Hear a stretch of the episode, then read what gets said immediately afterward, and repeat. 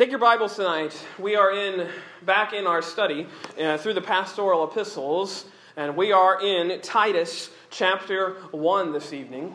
It's been several weeks since we've been in there. I've been uh, looking to dive back into this study, and to be honest, I was wanting to make sure that I was approaching uh, the book of Titus correctly. It was one I have never really studied through in much in depth, and I'm glad that I took the time because Titus is a short book, but it is packed. It is packed with a lot of stuff.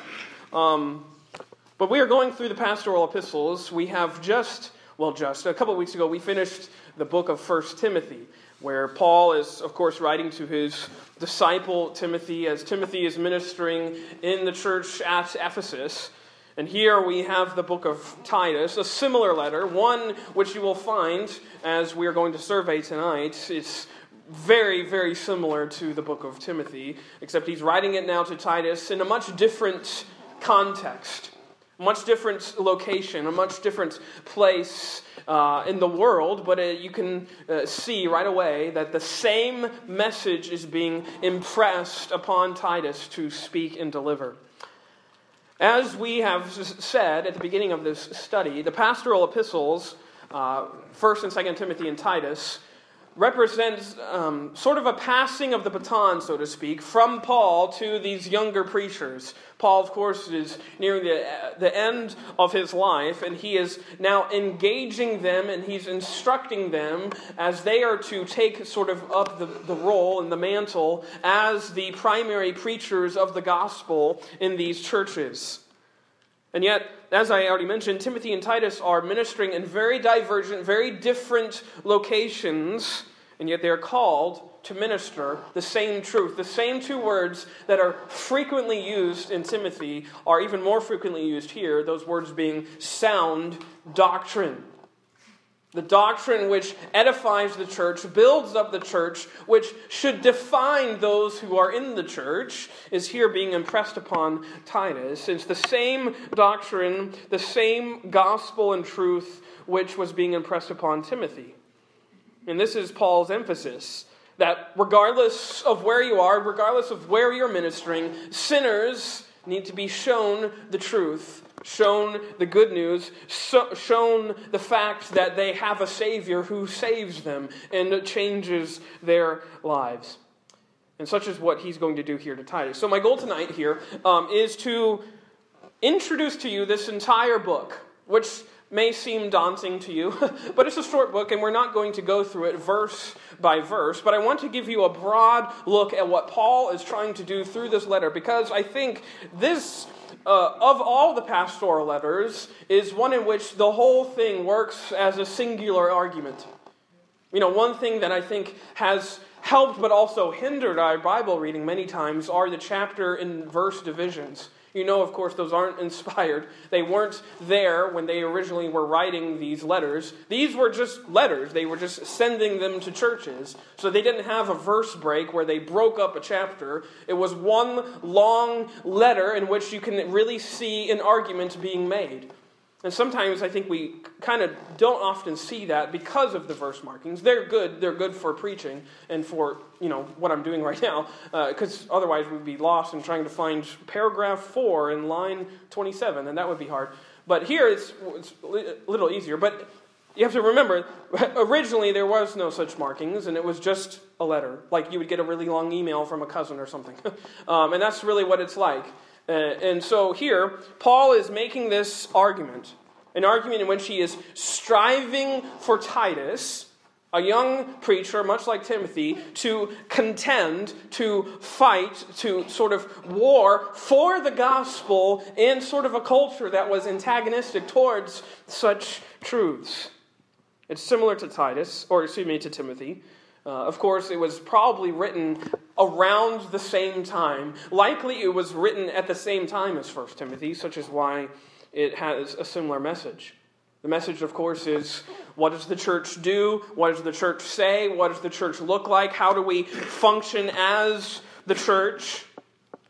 And even though they have those similarities, you'll notice if you read through it, just read through it in a sitting, you can feel a different emphasis, even as Paul is writing the same exact things, like in the first chapter, where he talks about sort of the qualifications of elders and whatnot. It will be very reminiscent to 1 Timothy chapter 3, but you'll notice a very different emphasis. He stresses something different, and I think that's due to the different audience. Titus is here ministering in an island called Crete. The island of Crete, of course, is off of the coast of Greece at sort of the mouth of the Aegean Sea. And it was an island that's very popular, very prominent in a lot of Greek mythology. Mostly known for its um, vileness and immorality. It's, a, it's an island. Crete is known for being an island full of ferocious, fierce, wicked people. It has that sort of stigma attached to it. And such is why in chapter 1, verse 12, Paul even makes reference to this. Notice what he says One of themselves, one of your own Cretan natives, even a prophet of their own, said, The Cretans are always liars, evil beasts, slow bellies. And he says, This witness is true. He's referencing an older prophet named, uh, if I can get this word right, Epim- Epimenides. Uh, try and say that five times fast. Epimenides, native of Crete, uh, he, he was writing and speaking 600 years before Jesus, and he was sort of writing about his own people. And Paul is just referencing this guy just to sort of remind Titus the type of people you're dealing with. They're addicted to falsehood. They're enslaved to their own bellies, is what he's saying. They're enslaved to sin.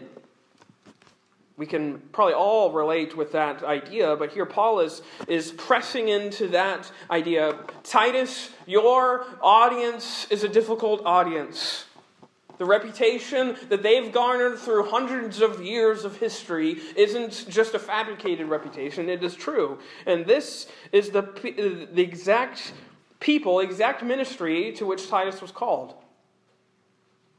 If you read Acts chapter 2, verse 11, you'll find that there probably was churches on the island of Crete right at that moment. It talks about how they can speak in tongues the wondrous works of God, even to those that are from the island of Crete.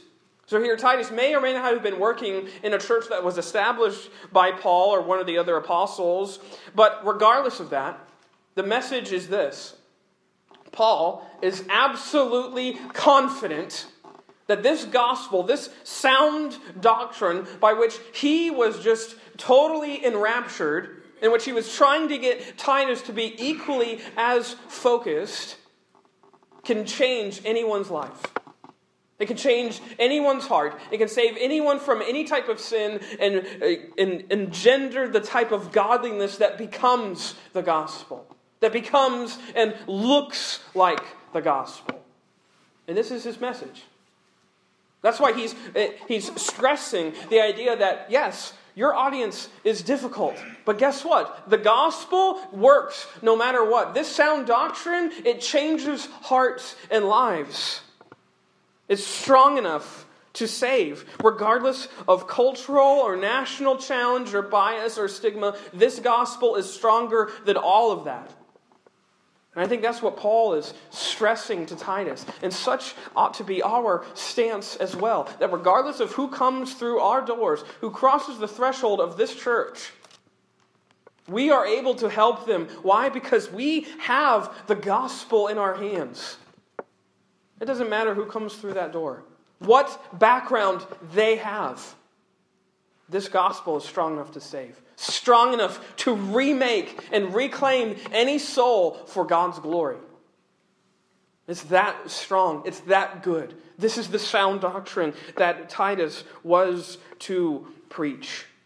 Notice verse 5 of chapter 1. He says, For this cause left I thee in Crete, that thou shouldest set in order the things that are wanting and ordain elders in every city as I had appointed thee.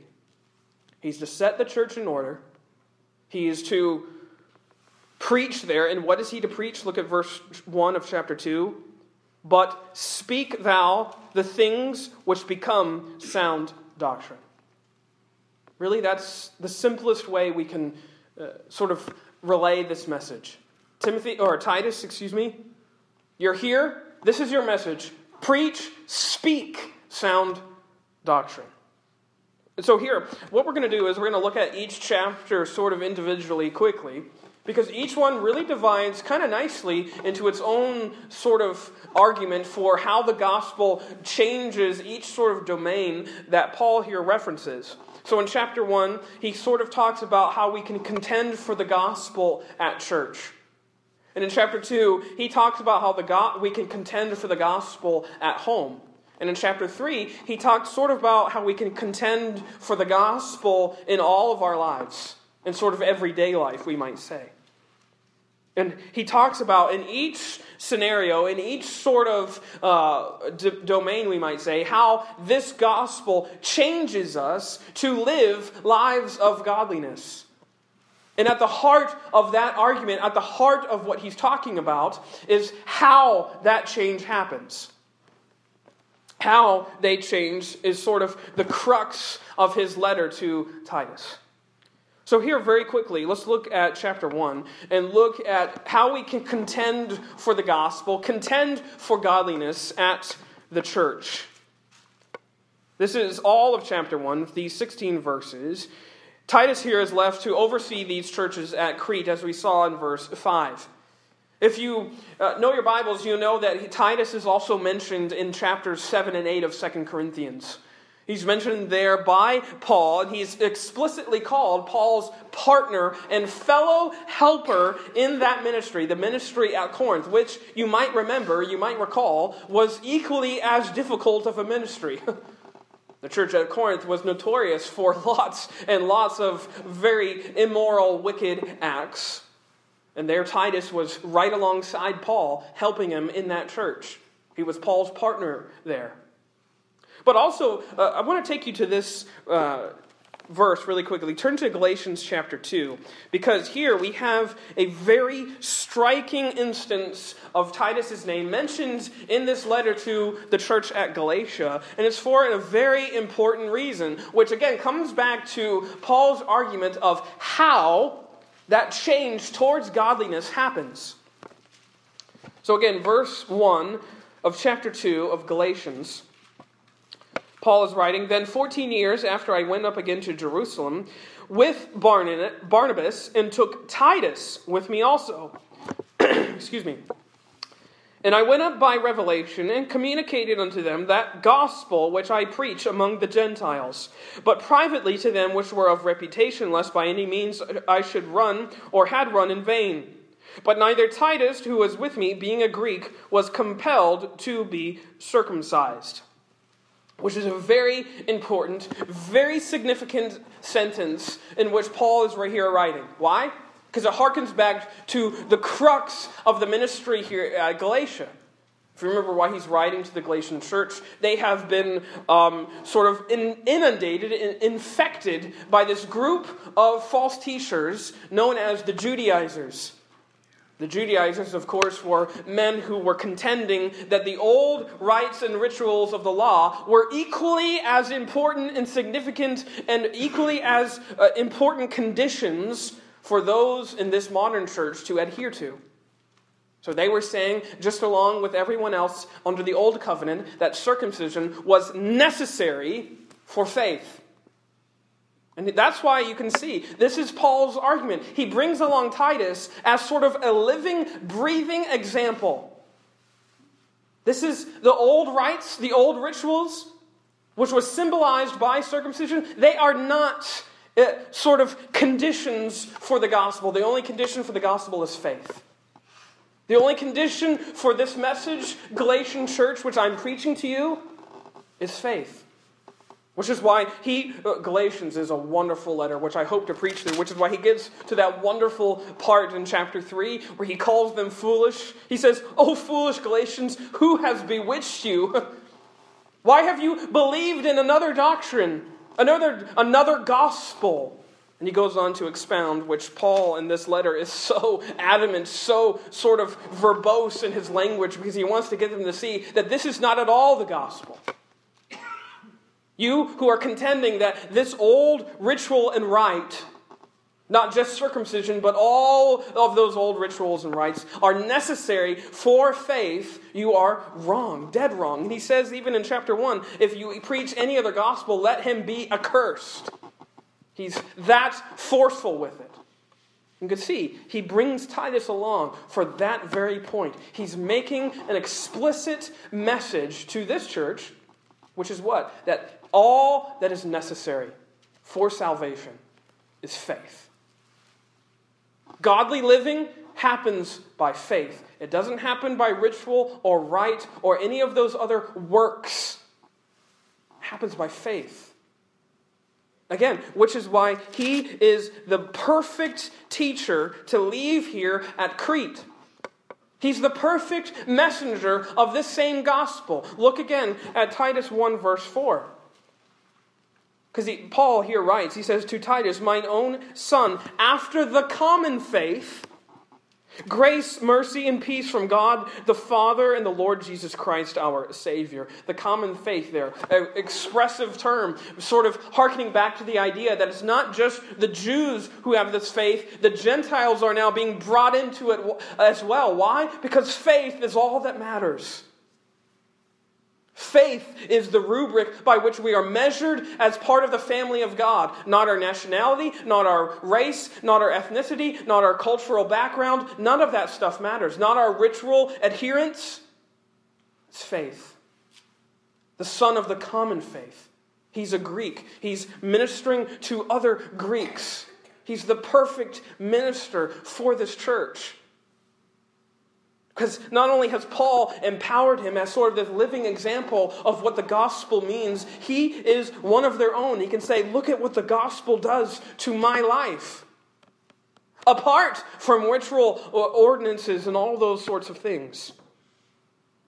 Because notice, look at who he's contending with. Look at verse 10 of chapter 1. Paul writes, For there are many unruly and vain talkers and deceivers, especially they of the circumcision, whose mouths must be stopped. Ooh, there it is. Look at who Titus is contending with. They of the circumcision, the same sort of teachers that were infecting the church of Galatia, the same sort of message is being, uh, is being brought to this church too. That yes, it's the gospel, but there's something else. That in order to change, there's something that you must do and accomplish. It's, it's yes, Jesus, and, which is a, a false gospel. It's a false gospel which they were contending with. They were commingling, they were mixing old law with this new message of faith. Such is why here he says they have to be stopped. Their mouths must be stopped. These false teachers were claiming that salvation was linked to some sort of ordinance. Such is why in verse 15, look at what he says. Unto the pure, all things are pure. But unto them that are defiled and unbelieving is nothing pure, but even their mind and conscience is defiled. He's rebuking the notion that anyone in this life can make themselves pure in and of themselves. You are an, unde- uh, an, a defiled sinner, he is saying, if you are turning to yourself, a source that is defiled, to make yourself undefiled. You're turning to a broken source. it cannot be done. You cannot make yourself pure because you yourself are wholly impure. His argument here is just this that purity, holiness, righteousness is not achieved through any sort of external means or practices or acts or deeds. Just like impurity cannot be ingested, he said, but unto them that are defiled and unbelieving is nothing pure. Reminds me of, well, a sermon that we're going to get to uh, soon in Mark, Mark chapter 7, where Jesus is talking about the same exact thing. Remember in Mark chapter 7? It's also, I think, in Matthew chapter 15, where he talks about how impurity comes. It comes from inside the heart of man. This is exactly what Paul is saying. Purity, righteousness, holiness is not an act, it's a gift. Righteousness isn't something we win or achieve through mysticism or moralism. It's something that we receive in faith. And this is his argument here. Titus, this is what you preach. These guys, they're preaching something wrong. They're ruining hearts and lives and homes. Look at what he says. Verse 11 again whose mouths must be stopped, who subvert whole houses, teaching things which they ought not, for filthy lucre's sake. They're doing it for dollars. They're doing it for the propping up of their own name. They're doing it and they're subverting, they're overthrowing, they're shipwrecking, shipwrecking entire houses and families. They're messing with the truth of the gospel.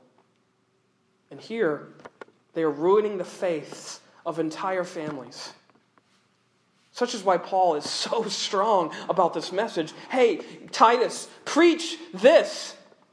Titus, hey, this is your message. Titus, purity, holiness, righteousness is something that you receive by faith in Jesus Christ, our Savior in your entire life, Titus, the entire life for you as the preacher and for you as your church, your entire lives are to be spent in living in light of this gift, by living in light of how this gift is given to you.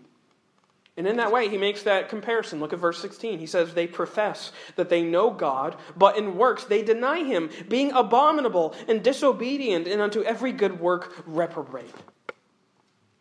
Here he's saying they profess to be teachers of the same things that you're teaching, but they're just pretenders. They don't know what they're talking about. He uses similar language, perhaps not as explicit as Paul. Remember where Paul writes that he says, they don't know what they're talking about, they're ignorant of what they're teaching. He's saying the same thing here. They're pretenders. They profess to know the truth, but they live completely opposite to the truth. They have no idea what they're talking about. And that's why he contrasts the difference in teachers. That's where you get that contrast in verses 6 through 9 of what a bishop, a pastor, one who contends for the gospel at church looks like and one that doesn't. That's why he says in verse 9 again, or excuse me, in verse 11, that their mouths must be stopped. Hey, Titus, here's your mission. You, your mission is to speak the sound doctrine of God. To verse 9, holding fast the faithful word. Such is what will stop the mouths, will muzzle these false teachers.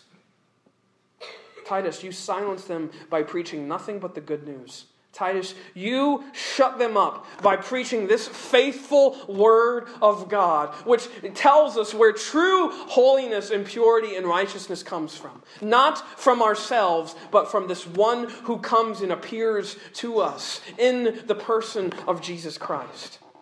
Titus, this is how you contend for the gospel at church at all times.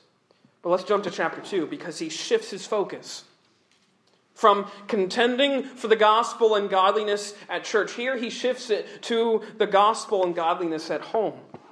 Look at what he says. But speak thou the things which become sound doctrine, that the aged men be sober, grave, temperate, sound in faith, in charity, in patience. That the aged women likewise, that they be in behavior as becoming holiness. And he presses here into this idea that this doctrine this sound doctrine, which we might also say is healthy, the healthy words and news of the gospel, is to guide and direct and permeate every single relationship that you have.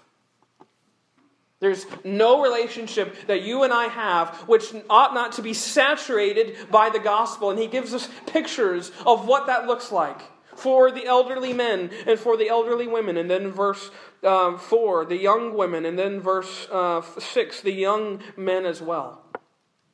How do you conduct yourselves according to the gospel? He gives you broad, explicit pictures, which just goes on to show us that there is no interaction in life that cannot be reordered by the gospel. You have a father who you are indifferent with. You have a, a, a, son or a daughter who is sort of estranged.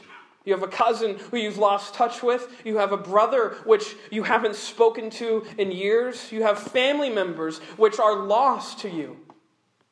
The gospel the sound doctrine has words for those relationships, has words for every single relationship that we have in this life.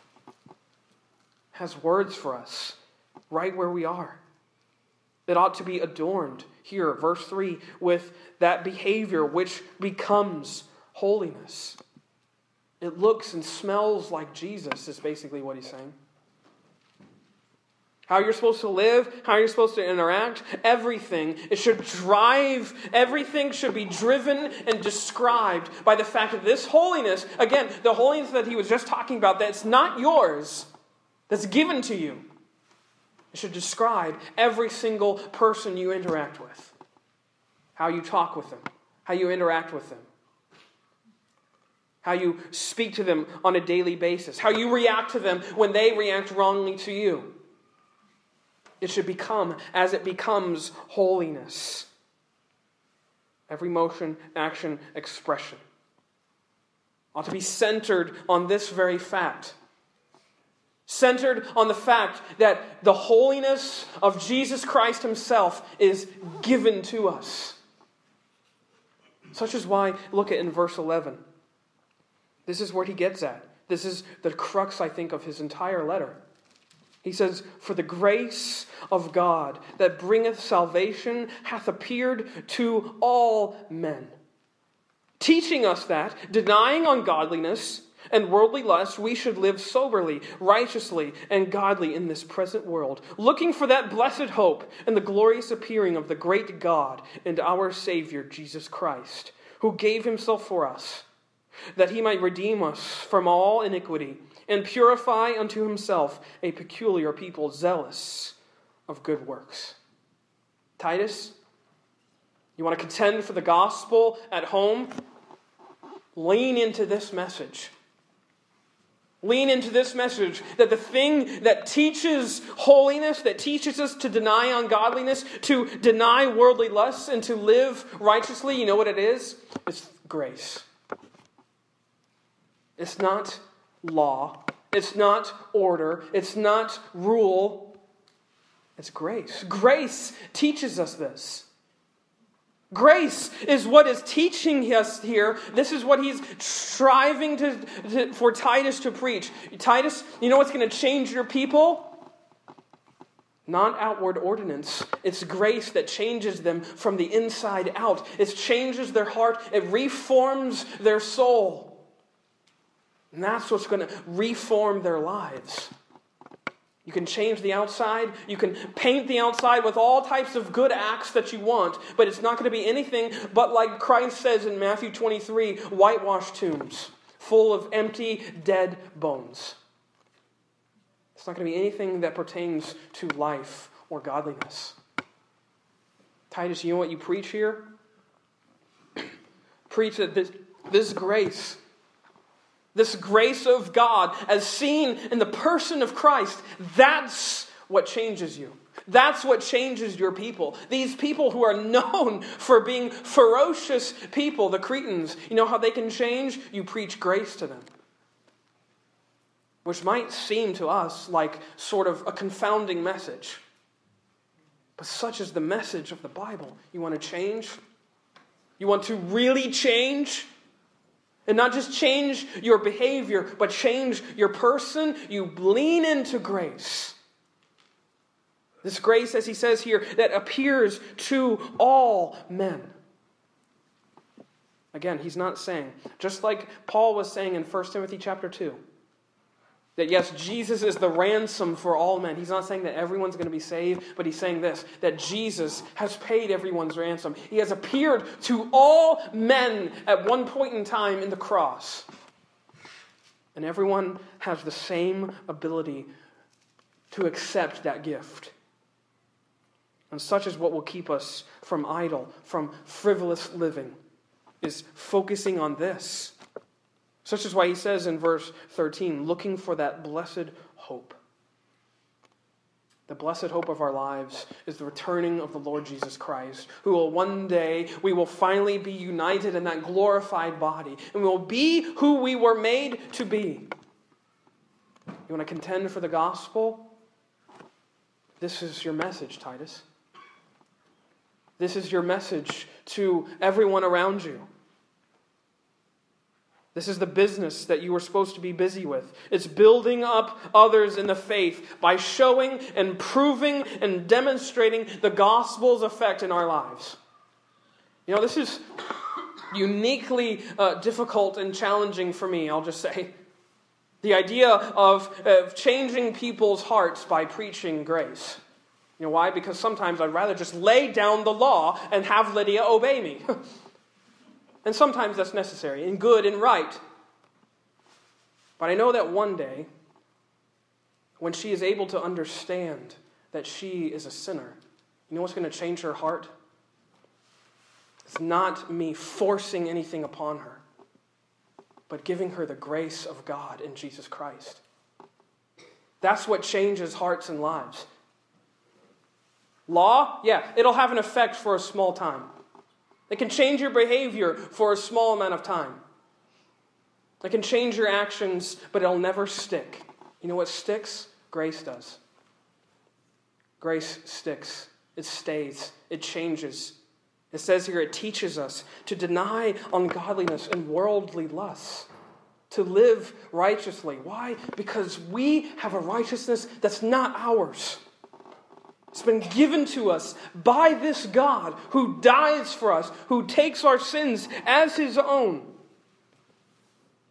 This is how we contend for the gospel at home by pressing into this Jesus in all the little and petty moments of our life. See, that's something that I'm striving to do. It's not making every moment a sermon, but it's making every moment a, a, a moment in which we can see Jesus at work. Those times when I would rather get really frustrated with my daughter because she's being, being disobedient, seeing her as a person who is lost that needs Jesus, that'll change my reaction to her. or at least it should. I hope it does.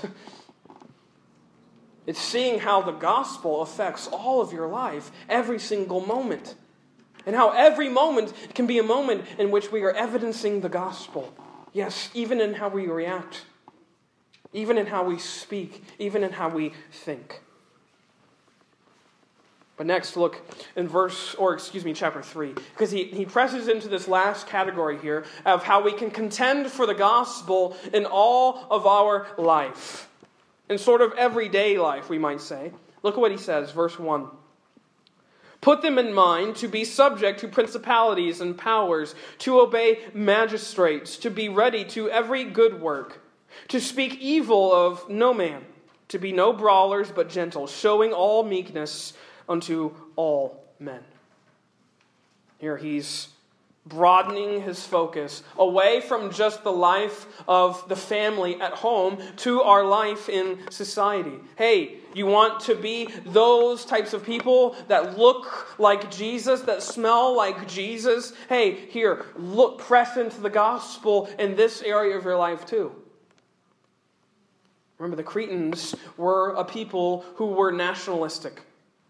They were very prideful. They were very, we might even say, combative, and they often took matters into their own hands. They were known for being insubordinate. And here he is, he is speaking to them directly Hey, don't listen to people who would rather rouse you to violence. That is not becoming the gospel. rather, grow in what he says here in gentleness, showing meekness unto all men. That's what becomes the gospel. That's what becomes godliness. Is this very thing showing them that the gospel changes them? How? Notice what he says. Look at verse 3. How are they to change? Look at verse 3 For we ourselves also were sometimes foolish, disobedient, deceived, serving diverse lusts and pleasures, living in malice and envy, hateful and hating one another. What does he remind them of? That this was all of us. That we were all enslaved to sin at one point in time. That we were all the very worst of the worst sinners. That we were all, he says, sometimes foolish and disobedient. That your people, the Cretans, yes, they may be described by this, but this is everyone. We are all sinners. There is no tribe, no nationality, no ethnicity that is above another because we are all in the same predicament, which is what? We are condemned to eternity in hell unless our faith is in this Jesus. Unless He comes and changes us and saves us and reclaims us. It's that old familiar saying the ground is level at the foot of the cross. And it's not just cliche, it's the truth. We are all in that same boat. We were all sometimes disobedient and foolish and deceived. Such is why he can preach such is why Paul can lean into Titus and say, hey, this is the same message I'm giving Timothy, but it will change your people. Because it's the message of the gospel, it's the message of Jesus, it's the message of the truth. That, yeah, you may be enslaved to sin and servants of yourselves, but these same sinners and servants to ungodliness have been reclaimed by God in the person of Christ. This was all of us. And yet, look at verse 4. Jesus' appearance changes us. Look at verse 4. But after that, the kindness and love of God, our Savior, toward man appeared. Not by works of righteousness which we have done, but according to his mercy he saved us, by the washing of regeneration and renewing of the Holy Ghost which he shed abroad on us abundantly through Jesus Christ our Savior, that being justified by his grace, we should be made heirs according to the hope of eternal life. Hey, Titus, this is your message right here. That this Jesus, he appeared and he brought with him the grace that reclaims us and the grace that remakes us. It's the grace that justifies you, that gives you a right standing before your heavenly Father and judge. And it's also the same grace that changes you into his image as you live your daily lives. It's the same message. It's the same gospel. It's the same sound doctrine. It's the doctrine that we can't change ourselves. Notice what he says not by works of righteousness that we have done not by things we can do, not by ordinance, not by ritual, not by sacrifice, but by His own blood, by His mercy. You and I are not the agents of change in our own lives. The Holy Spirit is. This to me is one of the most uh, sort of life altering realities for me that, again, going back to my daughter Lydia, I cannot change her. I can, I can try and force her to do something that I want to do because she's two years old, but I cannot ultimately change her at all. I have no power to do that. Guess what? That's not my calling either. My calling isn't to change her. My calling is to point to the person that can, and his name is Jesus. I'm called to point to Him and show her that through this radical gospel that we have, even her life can be changed and formed into the image of God. Such is all of our messages. We aren't the agents of change, but guess what? We point to the agents of change. His name is Jesus, and He gives us His Spirit, who changes us into His likeness, which is why He says, According to his mercy, he saved us by the washing of regeneration and the renewing of the Holy Ghost. You and I, we can't even change ourselves. I think about that in my own life. How many times I've prayed this one prayer to get rid of this one sin. I prayed it 15 years ago God, let me not do that ever again. And here we are again, 15 years later. And what are we doing? We're praying the same prayer over and over again. Why? It's oftentimes because we are relying on ourselves to make this change inside of us. But we can't do that. Morality cannot change us. Only the person who made us can change us. And fortunately, he gives us his spirit to do just that very thing. This, to me, is the, is the primary point of Titus's letter. Of, or excuse me, the letter of Paul to Titus. That the gospel is free for all, regardless of background, race, or nationality. And it's free, and it's so free that it's going to change you. He links this idea between doctrine and devotion, between our belief and our behavior. And I think that's so important because we don't just preach a message that is, uh, is, is, is sort of like a get out of jail free card. Grace is not a sin license. Grace is the message of change but change through a certain order, not through you, but through the Holy Spirit of God, who changes you from the inside out. What good are we doing if we are not preaching change in our own lives? Preaching this gospel that changes lives. I would say that the church is of no good if what we believe does not affect how we live. If these things are things that you say you believe and hold to your heart most dear, it should affect the things that you say, the words that you think, the actions that you take, the reactions that you have. It should affect your entire life. And I think that's exactly what he's stressing to Titus. He's stressing how you change, though. Quickly, let me just point this out to you. Three chapters it's um, doing the math on the fly 46 verses. It's a short letter. And in it, he mentions the word Savior six times. He's getting you to see that how you change, it's through your Savior. It's the one who reclaims you. Look at verse 3 of chapter 1 but hath in due times manifested his word through preaching, which is committed unto me according to the commandment of God our Savior. Verse 4, at the end, the Lord Jesus Christ, our Savior. Verse 10 of chapter 2. Adorn the doctrine of God, our Savior. Verse 13. And the glorious appearing of the great God and our Savior, Jesus Christ Look at verse 4 of chapter 3. The kindness and love of, of, of God, our Savior, toward man has appeared.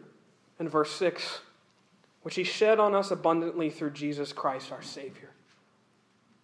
He's trying to get Titus to see exactly how they are to change. You want to live godly? Live in light of what your Savior has done for you. You want to live a truly godly life? It's going to look like this. It's going to look like this. Why? Because you are living in light of what your Savior has done for you. The religion that we have is a religion that is lived. It's a live, religion that is it's not a scheme of merit or earning or winning. It's a religion that just proves what is true. When you are contending for the gospel at home, in your life, at church, you're proving what is true. You're not winning something. You're not meriting something. You're not earning a secret little uh, holiness badge to add to your resume. You're proving what is true which is what? That Jesus saves sinners and makes them into his image. You're proving that. You're showing it to the world. And this is the message that we have. It's the message that we are called to live. It's the message that we are called to uh, proclaim. Look with, it, with me at verse 8 of chapter 3, and I'll close with this. Because he says, This is a faithful saying. And these things I will that thou affirm constantly, that they which have believed in God might be careful to maintain good works. These things are good and profitable unto men. Live like you believe.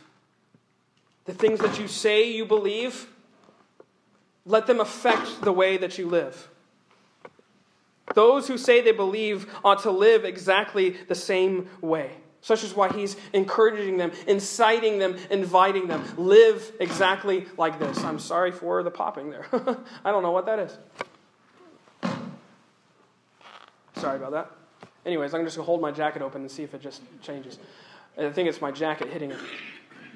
This is the message that we have it's the message of grace, the grace that changes us, the grace that affects us, the grace that radically reforms us from the inside out.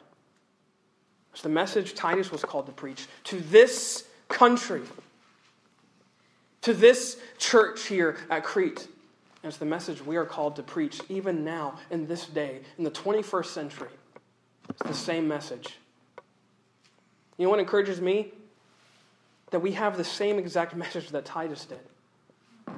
Because we call, we are called to preach to the same exact sinners that Titus was preaching to. The message hasn't changed. Our audience hasn't changed. We preach this message. Contend for the gospel. Let us pray.